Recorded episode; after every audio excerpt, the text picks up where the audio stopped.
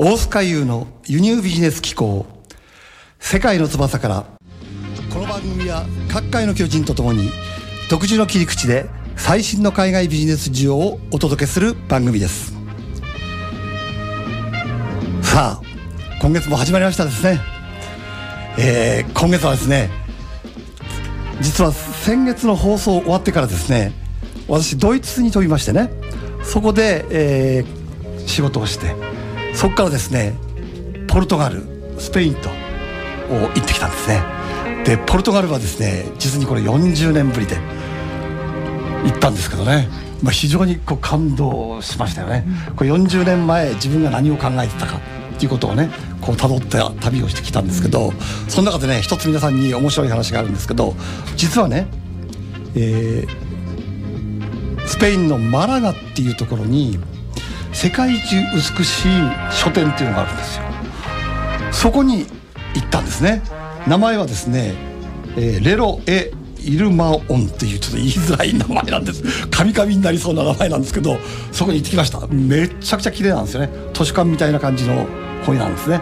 そこでなんとですね私は自分の本をこう売り込んでみました。これを置いてくれと。そしたらあっさり一言ノーと。言われてしまったわけですけど。まあとりあえずはね一応言ったわけですけどね。でそこで断られたので今回次回はね今度は世界一の本屋さんに行って売り込みをしようなんていうふうに考えておりました。さあということですね。今月も始まりました。今月はですねとんでもない人をゲストに呼んでしまいましたというか お呼びしました。えー、世界をですね旅する天空のメッセンジャーこと株式会社ルミナプラスの代表取締役のルミナ山下さんです。よろしくお願いします。よろしくお願いします。ルミナ山下です。いい声ですよね。痺れますよね。でね、ルミナ山下さんはですね、これからご紹介するんですけど、あまりにもですね、経歴と顔が多すぎるんですよ。で、今日たくさんの顔があってね、とても30分じゃ紹介しきれないんですよね。こう、ミュージシャンでもあり、芸術家でもあり、そして今ここで言いましたね、えー、天空のメッセンジャーでもあるという、はい、多彩な顔をお持ちなんですよね。で、なおかつで最近は実業家としてもデビューされたということで、はい、はい、欲張りですね。欲張りですよね、はい、ですからね話を聞けば聞くほど混乱する方ということなんですね。そういった方に今日はあお越しいただいています。さて私の方からですね、えー、山下さんについて、えー、紹介をしていきたいと思うんですけども、はい、ルミナさんは、まあ、小さい頃里子としてね、はい、こう転々として、はい、そこからそういう環境の中から、はい、あある日、えー、啓示を受けたような感じで、このメッセンジャーとしての、はい、なんですかね世界に入っていくってい。うことなんですよね。そうですね。はい。そして普通ですとね、はい、まあ我々からすると、はい、普通そういったせまあそういった世界って言い方がね、はい、正しいかどうかは別にしての方ってなかなかこう実業に来るってことがないと思うんですよね。はい、ですけども皆さんに関しては去年一昨年くらいから、はい、実業の世界に入ってこられてるんです、ね、そうですね。はい。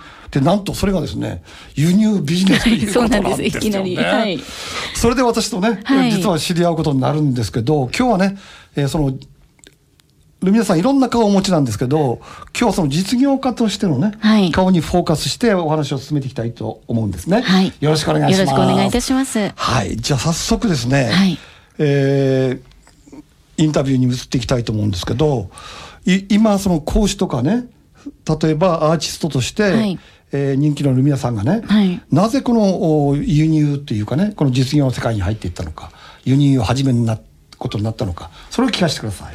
そうですね。もう事の始まりっていうのは本当になんか偶然というか、うん、まあもう本当そんな感じなんです。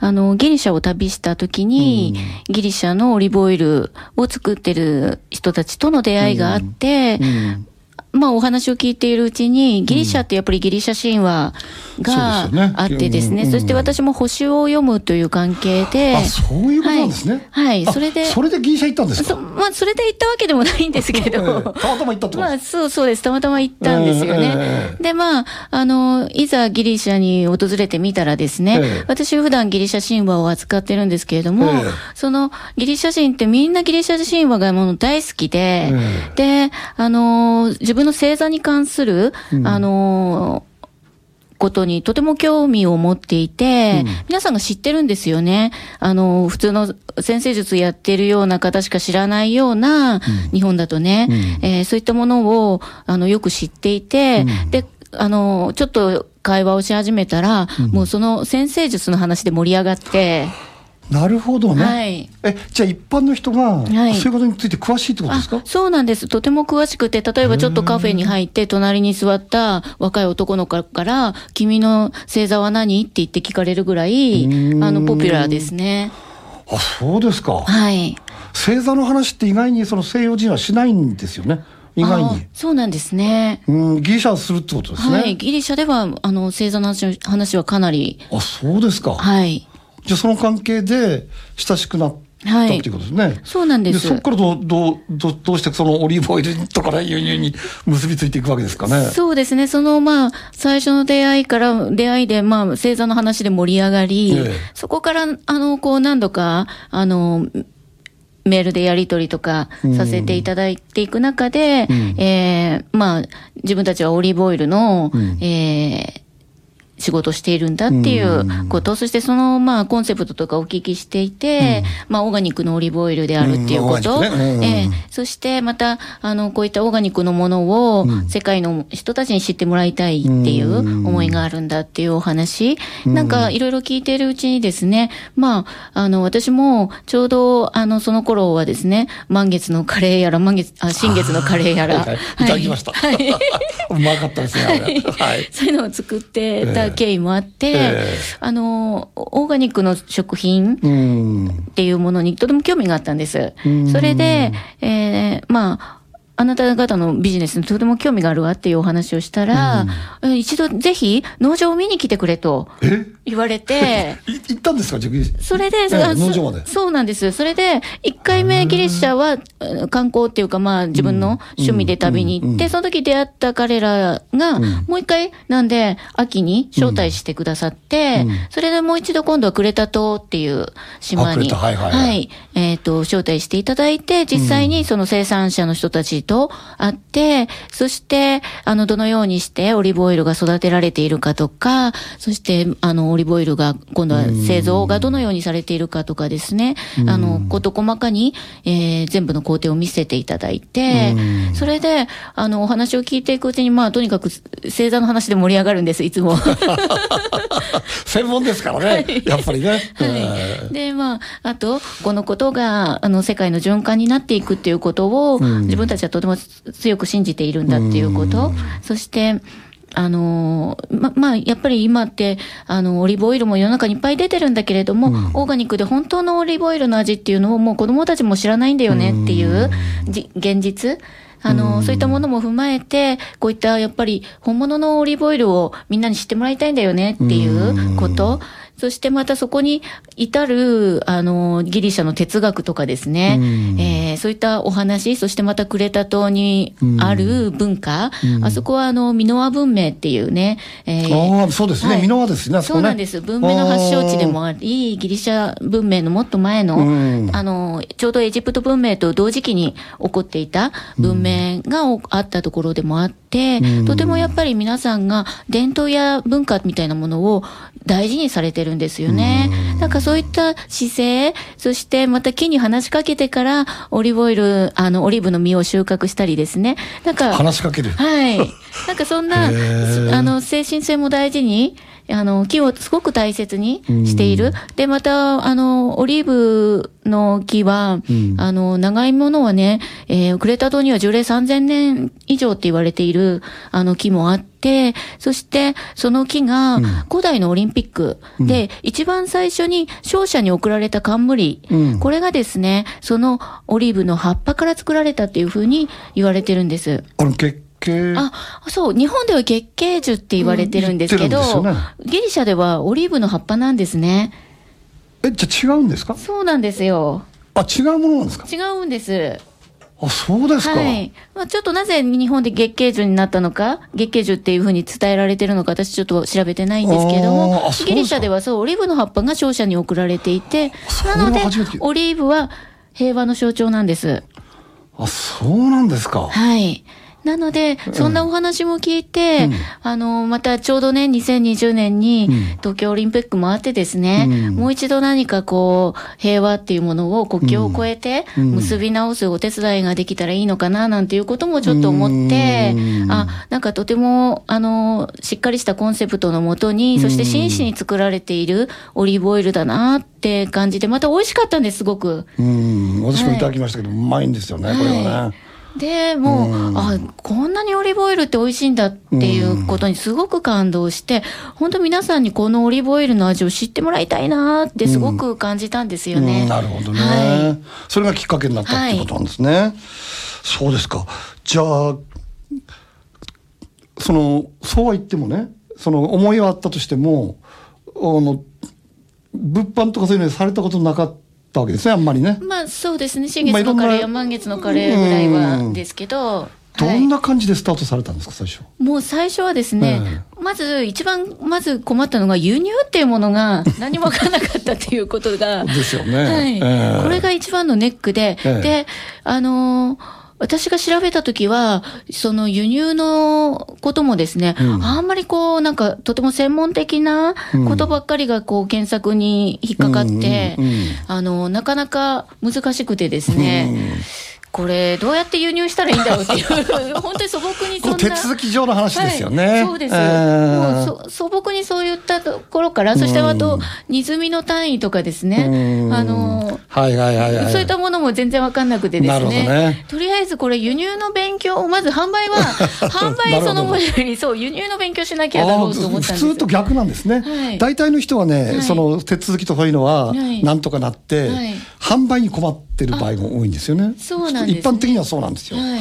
でやっぱ実はね、そのほとんどの、まあ、これ聞いてる方もそうなんですけど、はい。輸入っていうとねそういう手続きの部分とかなんかが難しいって感じるんですけど、実はあの皆さんも経験してるようにね、そこは全部い外部に委託できることころなんですよね、はいそれがまず気がつかなかったってことそうなんでですす。よね。はい。うーん。まあ、それで、なんかこう、どうしたらいいのかなって思ってたところに、ちょうど出版社さんから、ええ。大塚先生をご紹介いただいて、ね。はい。ねえあれも本当び私もびっくりしましたけどね、はあのこういう声になるんですね、はい。うーん。本当にありがたい限りです。なるほど。そうですね。そういう形で始まったってことですね、はい。じゃあそのギリシャっていうのはそのやっぱり自分のそのおやっているお仕事と絡みがあった感じで、人間関係から入ってたっていうことねそうですね、本当になんか、なんでコミュニケーションが盛り上がったところから入っていったんですね。うんなるほど、はい。でもやっぱりねこれが理想の形だと思うんですよ、はい。やっぱどうしてもその物販業っていうとね、物にみんなフォーカスするんですけど、うん。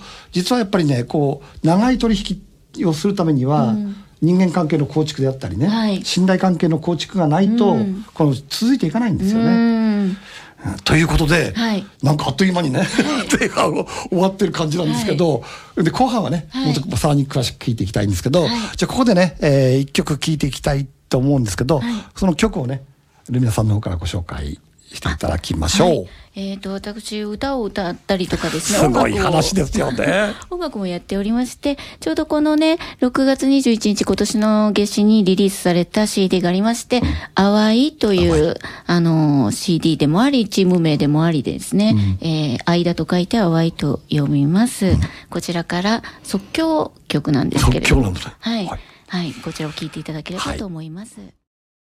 じゃあですね、はい。まあ、取っかかりはそういう形で始まったわけですけど、じゃあ実際にねこう輸入をして、はい今どういう組織でね、はい。このこれを動かしてるんですかね？そうですね。ええ。あの、会社で、ええ。えー体制を整えて、えそれで取り組んでいます。うん。当初はですね、うん。本当私一人から始まって、まあ、ん。あの、一人二人のスタッフでうん。やっていたんですけれども、うん。結局、まあ、結構オリーブオイルの、その、うん。輸入事業っていうものが、うん。人の手がとてもたくさんいることがだんだん分かってきて、うん。そしてまた、それまでは私のファンの方に、に、えー販売され、してたっていう販売方法だったんですが、業者さんっていうか企業様とか、あの、いろんなカフェとかレストランとか含めてですね、いろんな企業、B2B で？はい、うん B2B に変わってきたときに、えーもっと体制を整える必要があるっていうことが分かってきて、今は、あの、会社、そうですね、オリーブオイルに携わってるメンバーっていうのは5、6名に5、なる6んですけど、人でやってるってことですね。はい。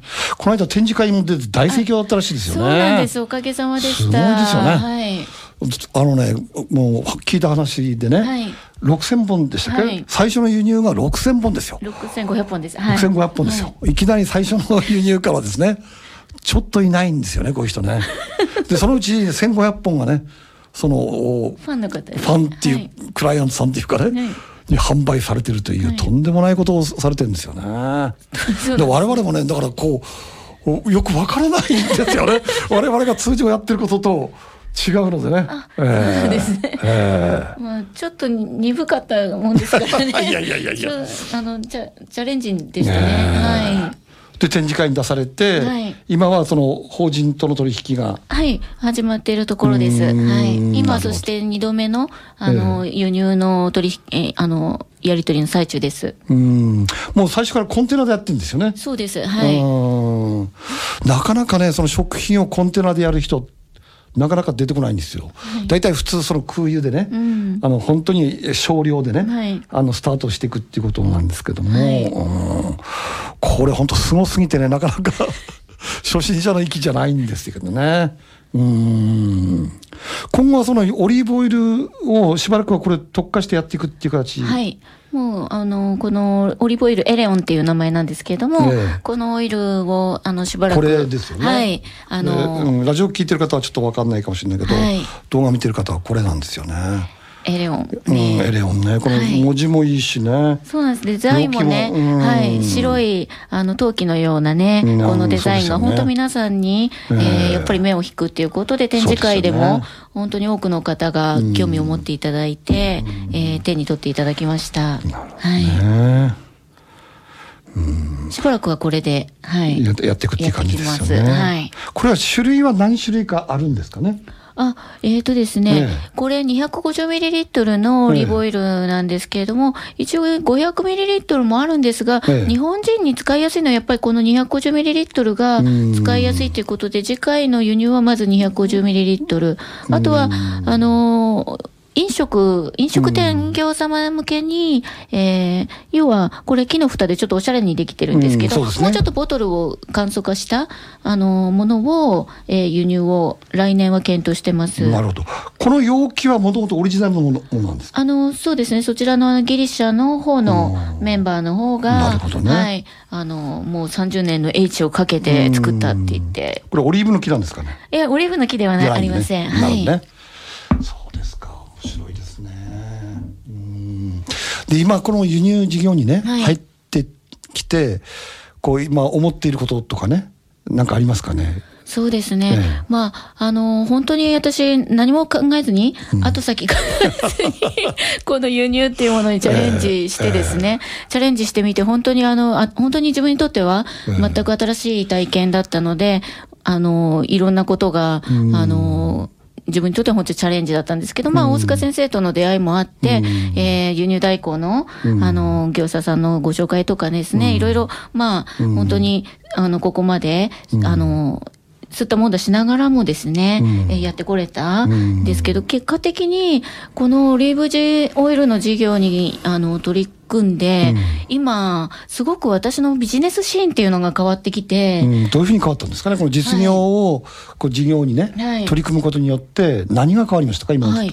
そうなんです。あの、ええ。ええやっぱ私の場合はスピリチュアルっていう業界でのええ。ええ活動が多かったんですけれども、うんうん。この実業に関わってきたことで、その実業をやっている企業様からのオファーっていうものがすごく多くなってきて、なるほど。ルミナ山下としてもですね。ああ商品だけじゃなくて、ルミナ山下まで売れてるってことはいですね。、そうなんです。本当ですか、はい。そしてなんで、先生術のセミナーが今では学校教育でも ええやっていただくようになったりとかですね本。当ですか、はいすすごい効果じゃないですか、じゃあ。そうなんです。へえ。なので、この実業に取り組んだということが、すごく社会的信用を、それはありますよね。はい、あの、うん、それはまずあると思います。気づいたんだなっていうことを、今とても深くやっぱり感じています。すね。はい。やっぱりこう、やっぱどうしても日本の社会って、はい、実業、まあ、虚業っていう言い方がね、あるかどうかは分かんないですけども、その形のない商売よりも、はい、やっぱり実際のね、ものを動かしたりなんかする方が、やっぱり信用されやすいっていう土壌があると思うんですよね。はい、それがあったってことですね。そうですね。それが私にとって多分もう本当に人生の大きな、あの、まあ、資産になったっていうか、なるほど。で、自分の生きるシーンも変わってきてます。はい。なるほど。しかしその本業っていうかね、まあ今どっちが本業なのか分かんなくなってる状態ですが、はい、ルミナ山下まで売れるっていうのはすごいですよね。本当そうなんです。はい。相乗効果でね、はい。なるほど。じゃあね、今後の展望というか、夢というかね、はい、今後はどういうことを考えていますかね、今。とりあえずオリーブオイルの輸入について、うん、輸入と販売については、本当に地道に、うん、あの、やっていく。っていう感じで、今はこう構築段階なので、うん、まあこれから2年ぐらい、1年、2年かけてじっくり、あの、しっかり体制を作りながら、皆さんにお届け、えー、していきたいなと思っています。その中で、まあ、オーガニックのオリーブオイルっていうものに触れていただきながら、また、あのそういったこと、一本のオリーブオイルからですね、うん、生活全般に、えー、何かこう、新しい、うん、えー、習慣みたいなもの、オーガニックのものに私は興味があって、まあ皆さんにお勧めしてるんですけども、なんかそんなオーガニックの、オーガニックライフを楽しんでいただけたらいいなと思っています。オーガニックの良さって何ですかね？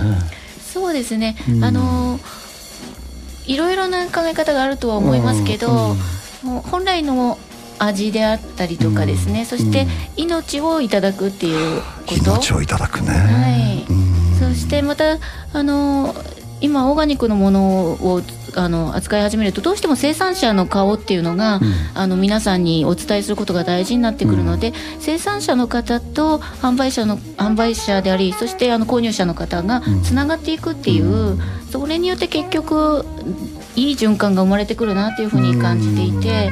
なんか新しいこれからのあの社会っていうか、うん、への貢献にもなっていくんじゃないかなっていうふうに、ね、はい、考えています、うん、やっぱり日本のねオリーブオイル消費量まだまだだと思うんですけど、はい、やっぱりこれからどんどん増えていくと思うんですよね、はい、やっぱり私なんかもねヨーロッパよく行くじゃないですか、うん、そうするとねそのオリーブオイルはなんかこうかけるものってイメージあるじゃないですか、ところが現地に行くとね、まあ、あのギリシャももちろんそうでしょうけど、はい、スペインポルトガルイタリアあたりは飲むんですよね。あそうですね。パッとね、はい、こうアルコールを飲むようにリポビタンを飲むようになってしまうというね。まさにそうですね、はい、だからまあかまさに活力のもとなんだなっていう感じがするんですよね。はい、はい、ということでですねあっという間の2030分が過ぎてしまったんですけど、もっとね、えー、山下さんの話を聞きたいルミナさんの話を聞きたいもしくはこのオーガニックのね、えー、オイルを使ってみたいっていう人はどうすればいいですかね？あのルミナ山下に関しては、ええ、ルミナ山下で検索していただきますと、はい、あの私の、ね、はい、ブログ等が出てきますので、えそそちらに最新情報が、はい、あのアップされてます。はい。じゃあこのオリーブオイルは、ええ、あのエレオンオリーブオイル。エレオンオリーブオイルですね。でこれで検索すれば出てくるんですね。はい、はい、ということで興味を持たれた方これぜひ試してみてください。本当にうまいんですよ。はいということでですねあっという間の時間でしたがあ今日はこの辺にて終わりたいと思います。次回の放送日はですね8月21日水曜日18時から行います。それではまたお会いしましょう、はい、どうも。ありがとう。ありがとうございました